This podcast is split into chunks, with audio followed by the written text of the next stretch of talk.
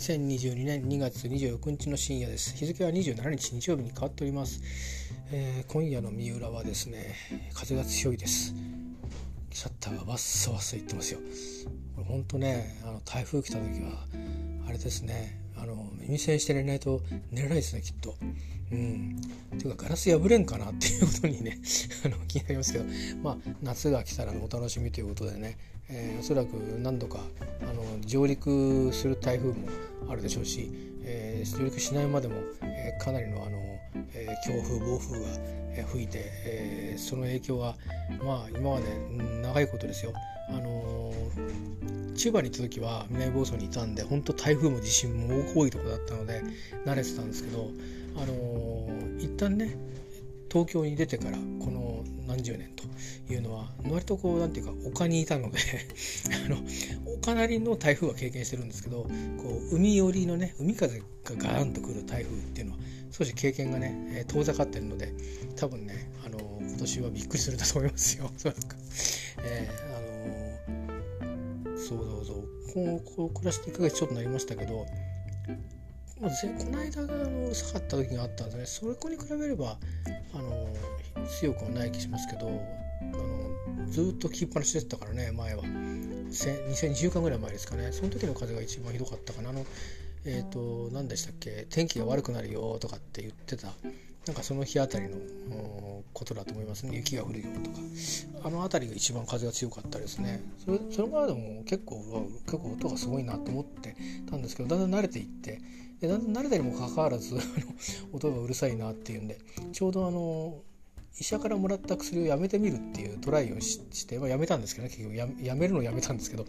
あのそれをやってた時で寝つけなかったんでよく覚えてるんですよね。うるさいわこれ。と思って。ずっとわさわさ言ってるっていうのがうとうとずっとうとうととして寝れなかったっていう経験をしたんですけど、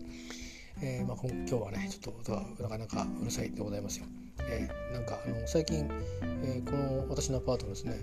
えー、部屋はいっぱい全部埋まってるということらしいんですけど実際に居住してる方が私ともう一人ぐらいしかいなかったんですけどもう一方増えたっぽくてですね、えー、その方の多分お部屋から出た音だと思うんですけどなんかバーンとしてましたからおそらくシャッターを閉めたのか、えー、かなとなんかちょうど12時回回るか回らないかぐらいのところでドーンって言ってたのにどうしたのかなと思って。えー、私の下から疲れたわけじゃないですよねなんか外に向かってドーンって言ったようなことだったんでなんだろうなって ですねなんか思いっきり落としたのかでも今思うとうん多分細かい音は多分聞こえてこないと思うんですよね。僕もシャッター閉めてるんで。だからバーンと落とした。多分シャッターを閉めた音かなと。思ったりして、えー、びっくりしたんじゃないですかね。あのまあでもどんな方が住んでるかは全然あの分からないので。もともと地元の方だったかもしれないしね。よくわかんないですけど、まあ、それぐらいでねとにかく、えー、人が増えて何、えー、かあった時にはあねあった時に声をかけ合う人が増え増えるのはあの顔も見てないからなんだか分かりませんけどあのふとあの安心するとこもあるんですが、ね、どうなんですかね台風の時はね。うん、あの心配をするっていうことではないんですけどあのおかお怖いもの見たさな感じがありますよね。えー、大変大変なんだろうな。もうでもあ前前はこうだったなとなるのかな。あの千葉にいた時はですね団地だったんでサッシの窓であ窓はないけどサッシだったんですよ。でいくつもこう塔が連なっていてだったんで風は吹いたんですけどあの多分いくらかはね弱く弱くなったと思うんですよね。それでもやっぱりあの本当にすごい嵐の時はもうわっさわさ言ってましたよ。あの吹きつけるみたいなのもそうだし風もこうだから反対側の窓とか開けるとやっぱり刺しても隙間風とかあるんですかねなんかビューって風が抜けていろんなところの 部屋中の戸がバタバタって言ったりバンバンとか言ったりするっていう経験もしたことがあるんでおおと思っておっかなみたいなそれとかあの学校から帰ってきて鍵っ子だってね鍵開けてガッと開けるとなんか一瞬部屋の中がドンって言うとか なんかねなんかそういう経験したことがありますよ風の強い日は。ですけどもうそういう思いもなかなか東京とかでもね台風ひどい時はひどかったですけどなかなかそこまではないんですよね。まあ、いろいろと建物の建ってるような環境割とこう詰まって建ったりとかいうこともあるし丘の上だったり木がこうわーっとあって暴風印代わりになってたりとか、まあ、そういう古いアパートでもそうだったりとかまああんまりその表に出る時にね思いっきりびしょびしょになったとかいう経験をたくさんしましたけどあの部屋の中に入れば安心ってことが多かったんですけど、えー、久しぶりに千葉以来ですかね、えー、埼玉雪の記憶が多いんですけどあの千葉は夏春の風の強さと夏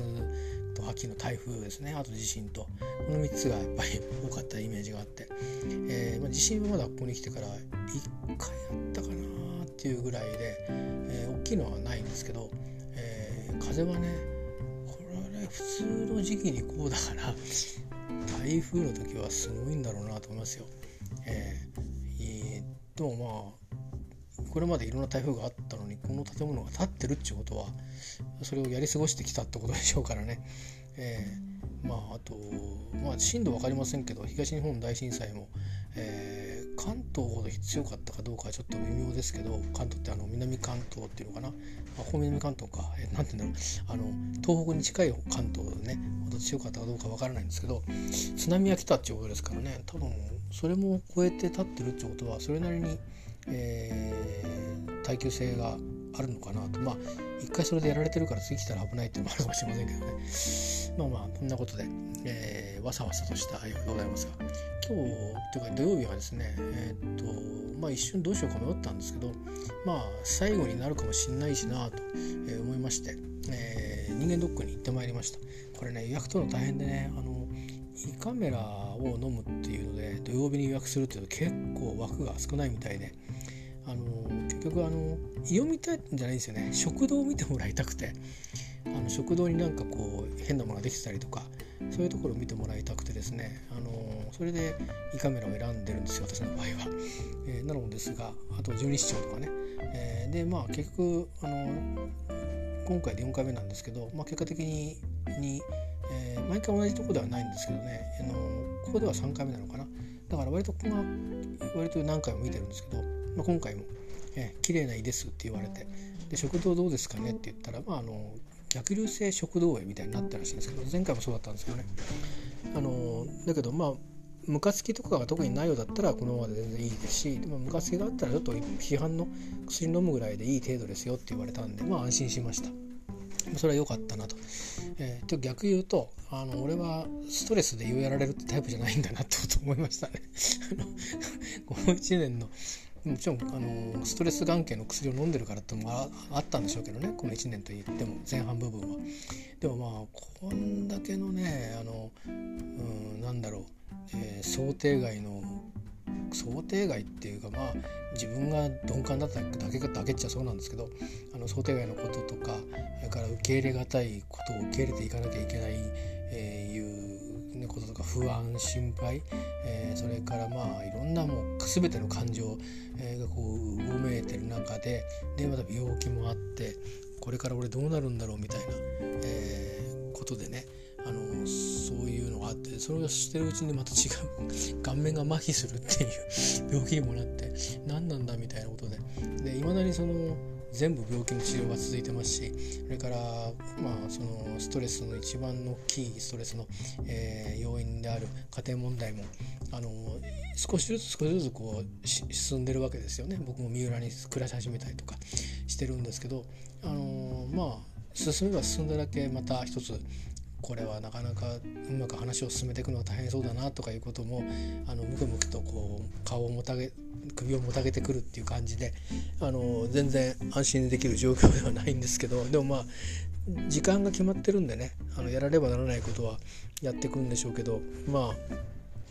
結局こちらの思う通りにの反応がなくてもことが進めばいいと思うんで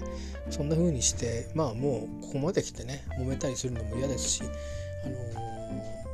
本音がどうであれお互いの本音がどうであれまあまあ、あのー、サバサバとねあのことが進んでいけばいいなとは思ってるんですけど、まあ、それは頭が左の頭が左脳で考えてることで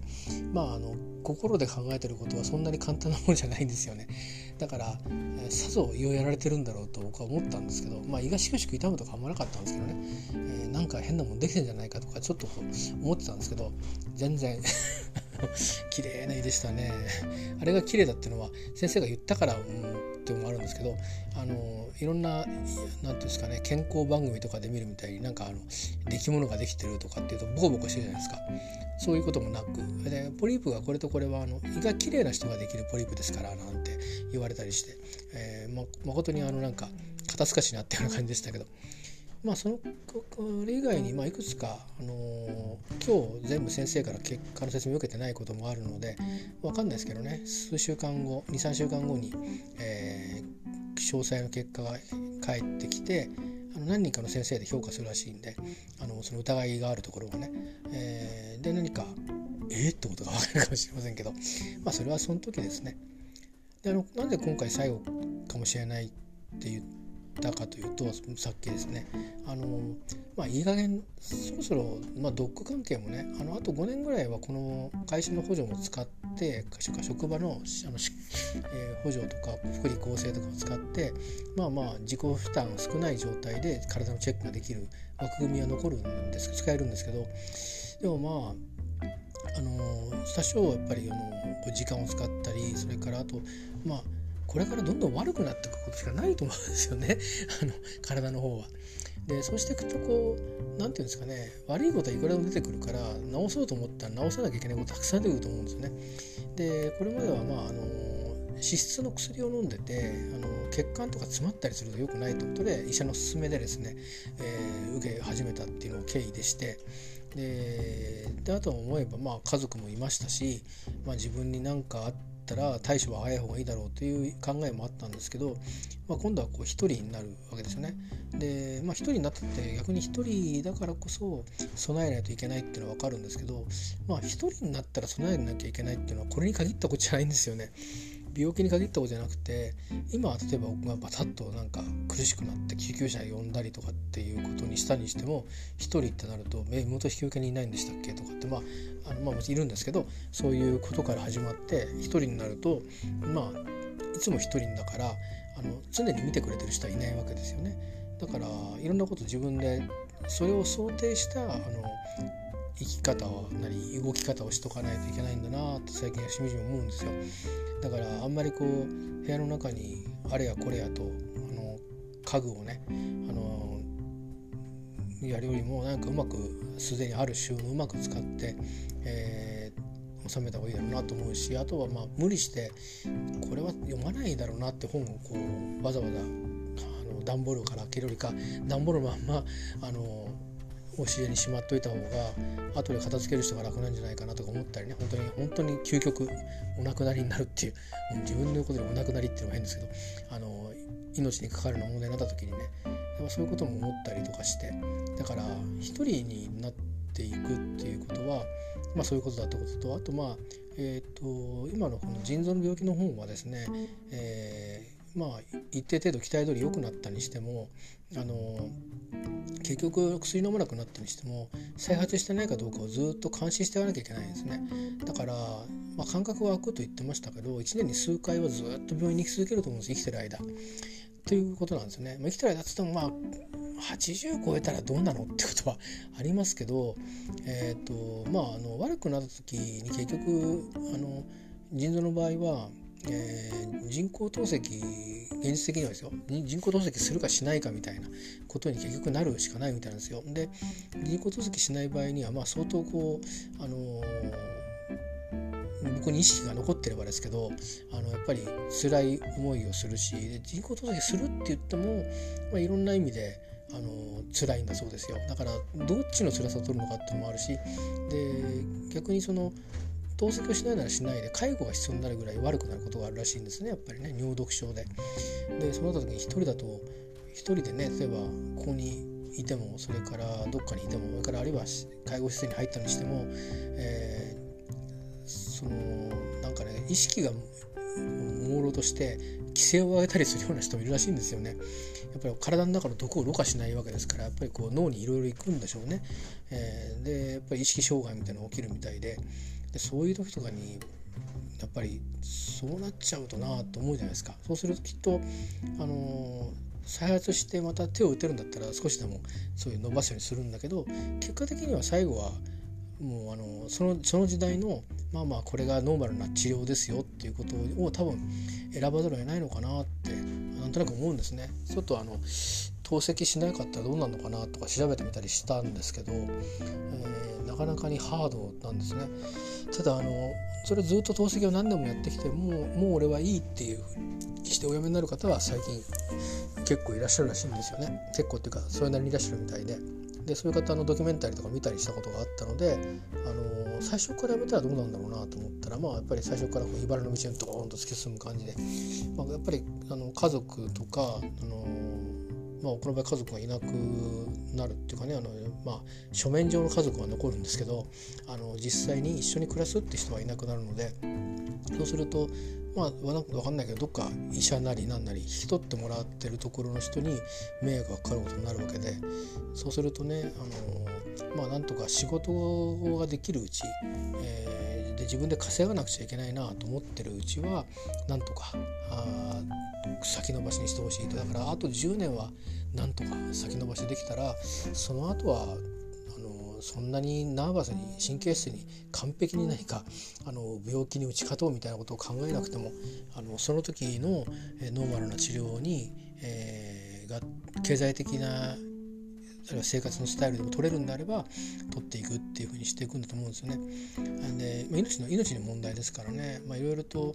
副作用とかそれから生活していく上での些細ないろんな気になること、まあ、あると思うんですよ。あのーいろんな人間ですからねやっぱりあの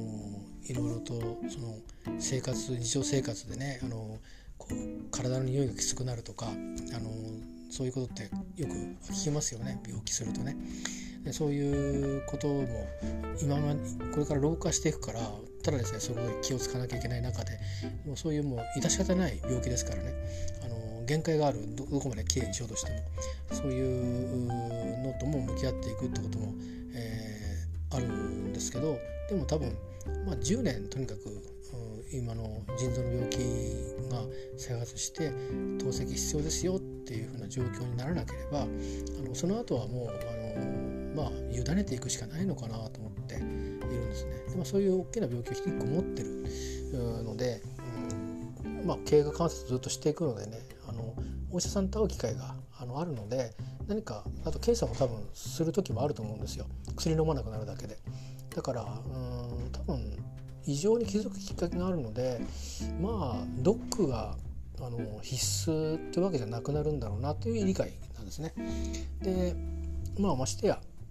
あの多少なりとも、まあ、自己負担も発生しますしあと、まあ、新しい病気を掘り起こすのもなんかねそれは本来のスタンスとしては間違ってるかもしれないんだけど知らぬが仏帳ともあるんじゃねえかなと思ってあの病気を抱えてストレスを抱えるぐらいだったらあの知らないでいてある程度この検査で見つかるぐらいまで悪くなるまでほっとくっつうのもまたいいんじゃないかなってちょっと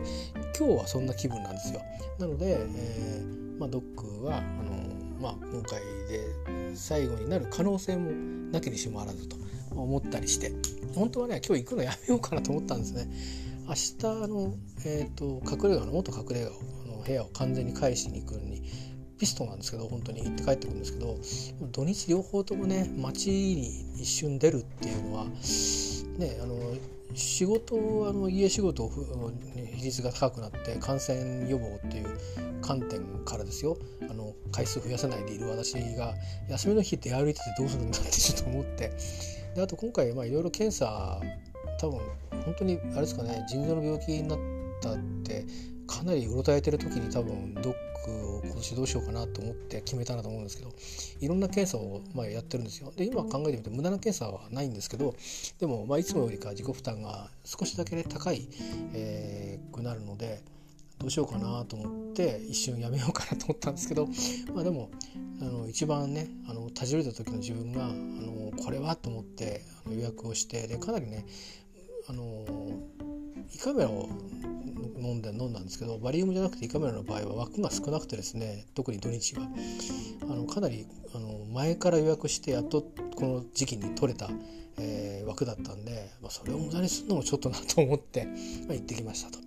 その代わりまあ自分の中では気持ちの中ではまあこれが最後かもしれないからあの今回はしっかり言っとこうということで行ってまいりましたまあ、おかげさまで。あの今日もあのいろんなドックがあってねなんか受けるだけ受けてあとは送りますみたいなとこもあるんですけど、うんと、私が行ってる人間ドックは割と4回受けたうちの3回はここに行ってるんですけど横浜の方なんですけどね、えーと、ちゃんと、まあ、希望すればあの説明もしてくれるんですよ。だから必ず毎回説明してもらってるんですけど、えー、で、えー、まあ後じゃないとわからない検査とか画像の評価以外は今日全部いろいろ聞いてきまして、まあ、そうですね。あのインカメラは問題なかったですし食道の方もあの少し逆流性食道炎の毛があるっていうのは前前回と前回からと同じですけど特にあの昔がひどかったら一般の薬飲んで収まればそれでいいですよぐらいのこと言われたんで心配ないですということで。であと血液検査もまあ大学病院でもやってますからねあれなんですけどまあそれと同じで肝臓の値も悪くなってなかったですし利尿検査でもえ、ー、とまあ鮮血もタンパクも、えー、まあほとんど出てないと言っていいですってことでなんか14って言ってあの検出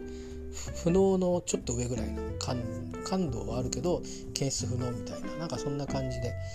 まあ、結果的にはまあ全般的には今日中ではまあ割と、えー、総論としてはよしっていう感じでしたかね。あとはまあ数週間後に帰ってくる結果で精密検査が必要なものがあるかもしれませんしね、えー、ただまああれでしたね。やっぱり2年前に人間ドック受けてこの1年であの標準値内なんですけど値がぐんと大きくなったもので前立腺がんの主要マーカーっていうのがあってそれが標制限値内ですけど高くなってたのであらとかって思いましたけど、まあ、聞いたらあのまあこれぐらい変わることはあの結構あるんでっていうふうに先生言ってたんですけど どこまで本当なんだろうと思って言いますけどね。でなんか日常生活で気をつけることありますかって聞いたんですけど、まあ、女医さんだったんですけどね。あのいや特にっていう感じで、えー、そういうのは自分で調べるもんなんだろうなと思ってあの後で気づいたんですけど、えー、まあちょっとあのそれぐらいかな。なんかあとはレントゲン肺のレントゲンでコロナじゃないらしいんですけどなんかこう高輝度に光ってるところがあるらしくてこれが何かちょっとあの他の先生とも、えー判断してそれであの、まあ、結果は後で送りますみたいなこと言ってましたね。今すぐに何かこれは重篤な何かだっていうことじゃないんだけどただあのなんだろう完全に正常な映像の状態とちょっと違うとこがここにあるっつってなんかね直線的に線が入ってるんですよ。あの普通僕たちコロナの映像で見てるなんかこうわーっと一体が白っぽくなるとかあるじゃないですかああいう感じじゃなくてずっとなんか直線的にえーっと高輝度になってるところがあってなんかこう撮影上の問題とか姿勢の問題でなんかたまたまそうなったのかいやこういう症例あるよっていうことなのかちょっと他の先生にも聞いてみますとかって言ってましたね。まあそれぐらいかな。まあそんな感じ、まあ、総論としてはだから特に今すぐにどうこうってことはなかったんですけどまあちょっと前立腺がんの主要マーカーがねあのこれまで受けてきた中よりかあの制限値よりの値だにこう急に触れてたんで気にはなりましたけどまあもういい加減ねあと5年経ったら60ですからね。うん注意しなさいっていうまあお印だろうなと思って注意するっつってもしょうがないんですけどね。だから何なんですかねどうしたらいいんですかね。あのこれだけ検査を受けるってことすればいいのかな。わかんないけどね、えー、まあそれはちょっとあのもしかしたら今回が最後なのがいいのかもう一回ぐらい受けるのかですよねこうなんとか多分一回節目を迎えたんでしょうねきっと体の。その俺がそこの値でずっといくのかなんか今回だけ特別にそうだったのかっていうのはちょっともう一回ぐらい受けないといけないのかなと思いますし、まあ、あの日の皮科に行ってねあのそれだけ検査してくれるっていうところがあるんだったらそれだけ検査してもいいのかもしれないですね。えーまあ、そんな風に柔軟に受け取っていけばいいのかなと思って、まあ、あの今日はあの、まあ、結果的には行ってよかったなという感じでしたね。まあでも年々あれですね胃カメラを飲むのが辛くなってきますね。一応なんかあの部分麻酔はやってるんですけどあの飲み込む時はいいんですけどね。なんか細いとこ通りますよって言った後からこうしばらくカメラの映す位置をこうあのやってる時にこうおえってなるんですけどそれがね結構きついんですよ。あの普段普通に味わわないおえなんであのなんていうのかな。自分がの悲しいわけでもないのになんか涙がたらっと垂れてきましたね今日は。涙は垂れてくるし唾飲んじゃいけないって言われてるからもう垂れ流しにしといてくださいって言ってるからもうなんかもう目からあの口から鼻からなんかもう出るもの出てるみたいな感じでねいやほんと自分みっともなかったですけどあのでおよよ言ってるんで看護師さんがずっと背中させてくれたりなんかしてなんだかあのやっぱりなかなかねあのまあ前に手術とか検査とかでもあのすっぱだかな体をもう看護師さんにもうあの好きなようにされてっていう経験をしたんであのまあだいぶ慣れましたけどあのまああのちょっとみっともなかったなと思いながらね。でもまあまあちゃんと見てもらってあの胃カメラの方はあの綺麗ですよって言われたんでよかったんですけど。今年ねこんだけいろんなことがあったのに俺は胃には来ないんだなストレスだなと思って、えー、あの胃を丈夫に産んでくれたあの親に感謝するべきなんですかね。特にあんまりこれ大きな病気する前までの生活はあの決して規則正しい生活ではなかったので、えー、どっちかっていうと不規則な生活でしたからね。病気を十数年前に1回病気病気してからも。だから体にいいことしてないのに胃は元気っていうのは、なかなか、あのー、親に感謝するしかないでしょうね、えー、まあ、あのこれも科学的根拠は何もないんですけど、まあ、そんな感じで、えー、終わりました。まああのー、後でねあの笑わないんですけど泣き笑いの笑いがないやつがねあのあるかもしれませんけど、まあ、それはそれでねその時に考えようかなと思います。で今回はドックの項目としてはちょっと異質なんですけど、うん、あの抗体がね感染症の、えー、抗体があるかどうかっていう検査もしています。あのっていうのはまあ、こうやって新型コロナウイルスみたいに無感無症状で、え媒介するようなウイルスでみんなこう今強々としてるわけですけど同じものにねはしかとか、まあ、新風疹か、えー、とかがあるんですよ。でまあ僕はあの実は数年前に海外に行く時に流行ってるっていう情報を外務省のホームページで見たので MR ワクチンっていうのを2回打ってから行ってるんで分抗体あるはずなんですけどうんもしなかったらねあの知らないで特に女性に移すとでそれがあの妊婦さんだったりするとなかなかあの重篤なことになっちゃうみたいなんであのもし抗体価が下がってて予防接種受けた方がいいですよみたいなアドバイスが来たらまた受けに行こうかなと思っていたり。であとまあ二十数年前に受けたおたふくこれもかかってないんでワクチンを受けたんですけどそれも抗体がどうかなとかね思って。でなんでそう思ったかっていうと私あの顔面神経麻痺になってるんですね。あの腎臓の難病の治療の合間で。で予定しなかった入院をしたんですけどで入院したのが悪いじゃなくてでそれを多くはそのまあ帯状疱疹みたいな形で、えー、まあ確かタフク風邪だったかななんだっけなその菌が残っててあと水疱瘡とか。あれがあの抵抗力が落ちてきたところでこう表面化していろいろするんですよ。あのか触ると痛いとかこう出来物ができたりとかあるいは私のようにその麻痺になる原因のウイルスに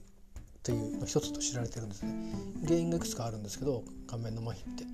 まあ、大半が原因不明で でストレスとかそのウイルスとかって。で、まあ、結局僕も原因不明だったんですよ。検査もしたんですねウイルスの。でだけど原因不明ででも自分的には僕は手術のストレスじゃないかなって思ってたんですけどでもそれだけっていうのもなと思って多分なんか符合的だったんじゃないかなと思ったんですよね感覚的に。だからあのそういう意味で抗体っていうのは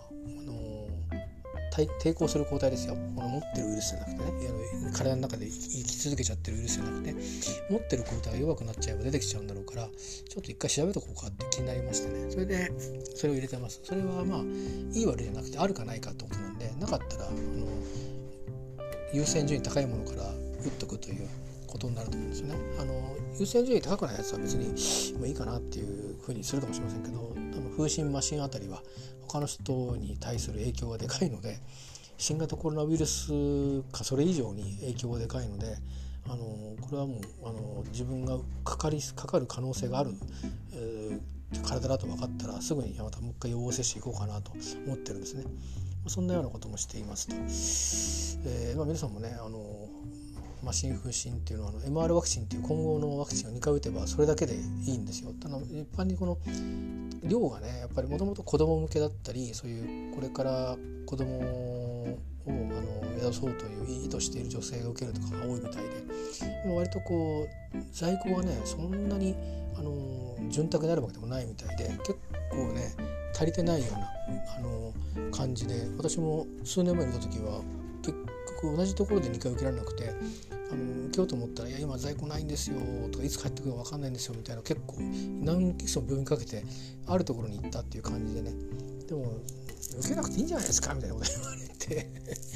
なんであんたおじさんが受けるんですかって「いやいやこれこれここでこういう理由なんです」と「いやきっとねもう昔かかってるから大丈夫ですよ」みたいなこと言われてなんか門前払いさせられそうになったんですけど、えー、で僕もね必死でしたから受けてこないと出かけられないし一回も受けちゃってるしね中途半端はよくないしあのあのあじゃあ受けさせてくれないってことでよろしいですね。って言ったら「いやいやじゃあお越しください」って言われたんですけどね。えー、なんかあのやっぱり在庫が少ないからね多分本当に受けなきゃいけないっていうふうに現場が重い人に渡らないのが忍びないんでしょうね。それもそれで分かったんですけど、まあ、僕も 必死でしたから。だからまあそうやって受けてるんで多分大丈夫とは思うんだけどでもあの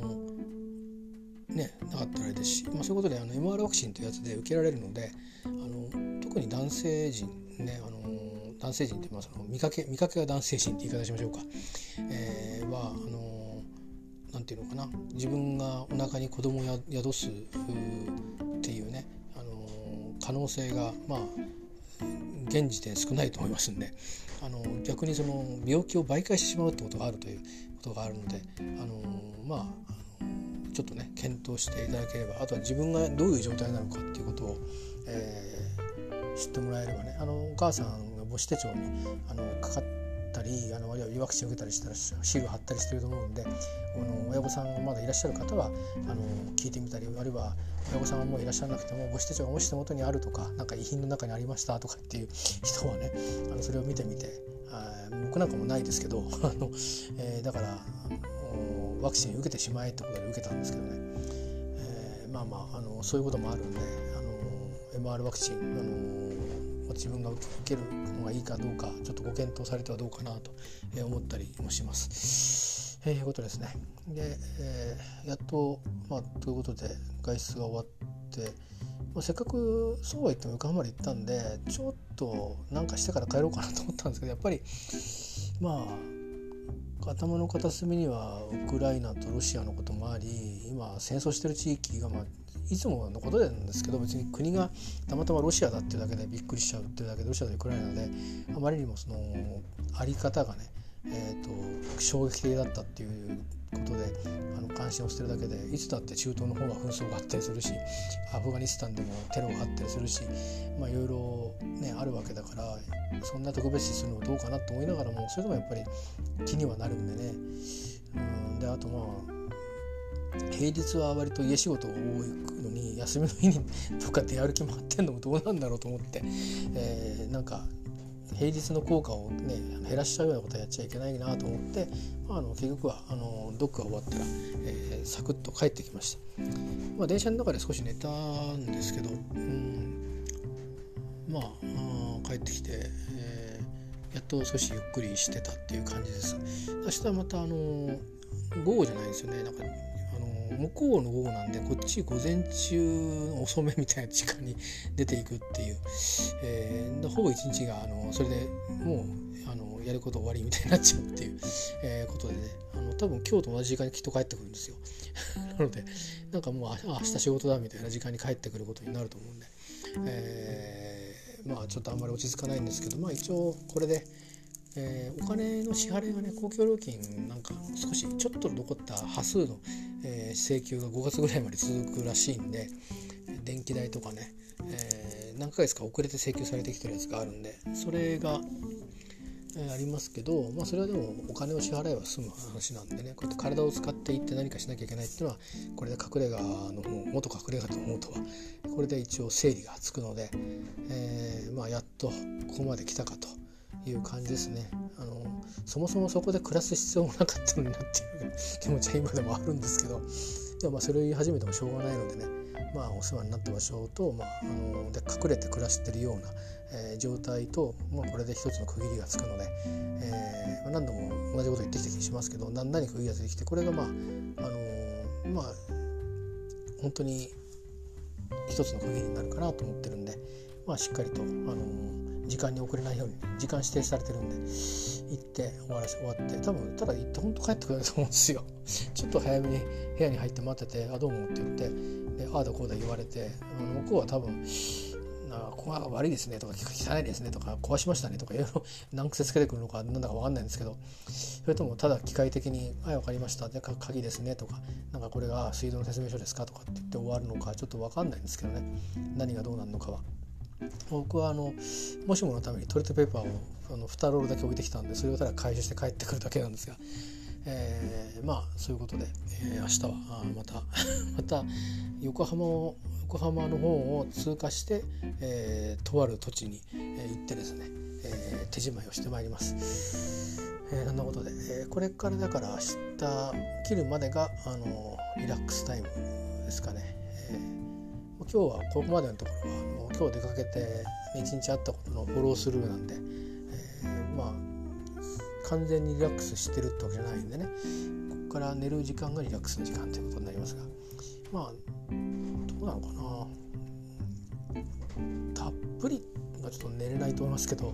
まあそれなりにあの十分な睡眠を取れると思いますので、えー、この睡眠をね大事にしたいと思います。ということで、えー、まあまたどっかからポッドキャストするかもしれませんけどちょっとこういう感じでねあのここのところはあの連続してポッドキャストしてみたり少し間が空いてみたりしてますがその間はこうやって大きなニュースがあったりとかあとは仕事忙しかったりとかしてあの結構バタバタと 生活をしてたりして、えー、であのー、まあちょっとツイートしたり写真アップしたりするぐらいでおしまいにしてることが、えー、この23日ありましたかね、まあ、そんな感じです、えー、ちょっと長く喋りましたけど、えー、人間ドック行ってきましたよっていう、えー、お話でした、えー今日のまあ今日の記録ですね。単なるね。はい、えー、今日思ったこと少し喋ってみましたという感じです。まあ、えー、だんだんと、えー、ねなんか病とか老いとかっていうのとか、えー、それから一人になるっていうこととかなんかこう年を取っていくとあのー、やってくることがまあもちろんもともと独身でいたら多分同じだと思うんですけど、えー、なんかこう一気にこう左から右にドーンと 触れるような、えー、今局面にいるので、えー、まあなかなかあのそんな中でも検査だけ行くっていうのを自分も随分律儀だなと思いながらねなんかどこまでクソ真面目なんだろうなと思いながらもう少しこう手を抜いてきてもいいのかなってちょっと思ったり しております。えー、あのー、まあそうですね。あのー、まあいい感じに もうちょっといい感じにね生きていきたいもんですね。はいそういうことでございましてまたお見にかかりましょう、えー、長々とありがとうございました。失礼します。